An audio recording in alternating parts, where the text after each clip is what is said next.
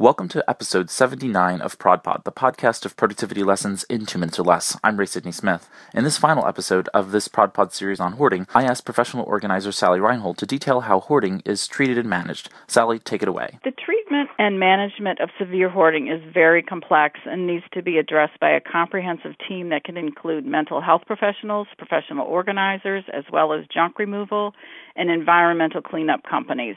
From a mental health aspect, traditional talk therapy has not been found to be helpful.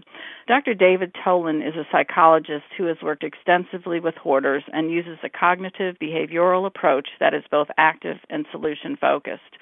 The hoarders he works with learn to sort and let go of their possessions in conjunction with thinking through their urges to constantly acquire. Hoarders are also taken on non-acquiring trips where they learn to see and touch items without keeping them.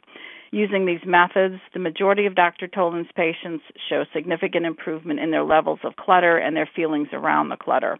That being said, a low number of patients are actually considered cured. Most patients will still have more clutter than the average person and will need ongoing support to prevent backsliding. If you're interested in Doctor Tolin's work and how it may help you, check out his fantastic book, Buried in Treasures, Help for Compulsive Acquiring, Saving, and Hoarding.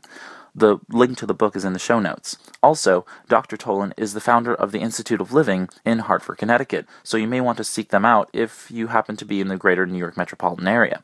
Well, thanks so much for joining me on ProdPod for this series about hoarding, Sally. If you want to learn more about Sally Reinholdt and her professional organizing services, head over to her website, cosolva dot com. That's C O S O L V A dot com. The link is in the show notes on prodpod dot net. I hope you've enjoyed this episode and this series on hoarding on ProdPod. This is Ray Sidney Smith, and thanks for listening. Here's to your productivity success in two minutes or less.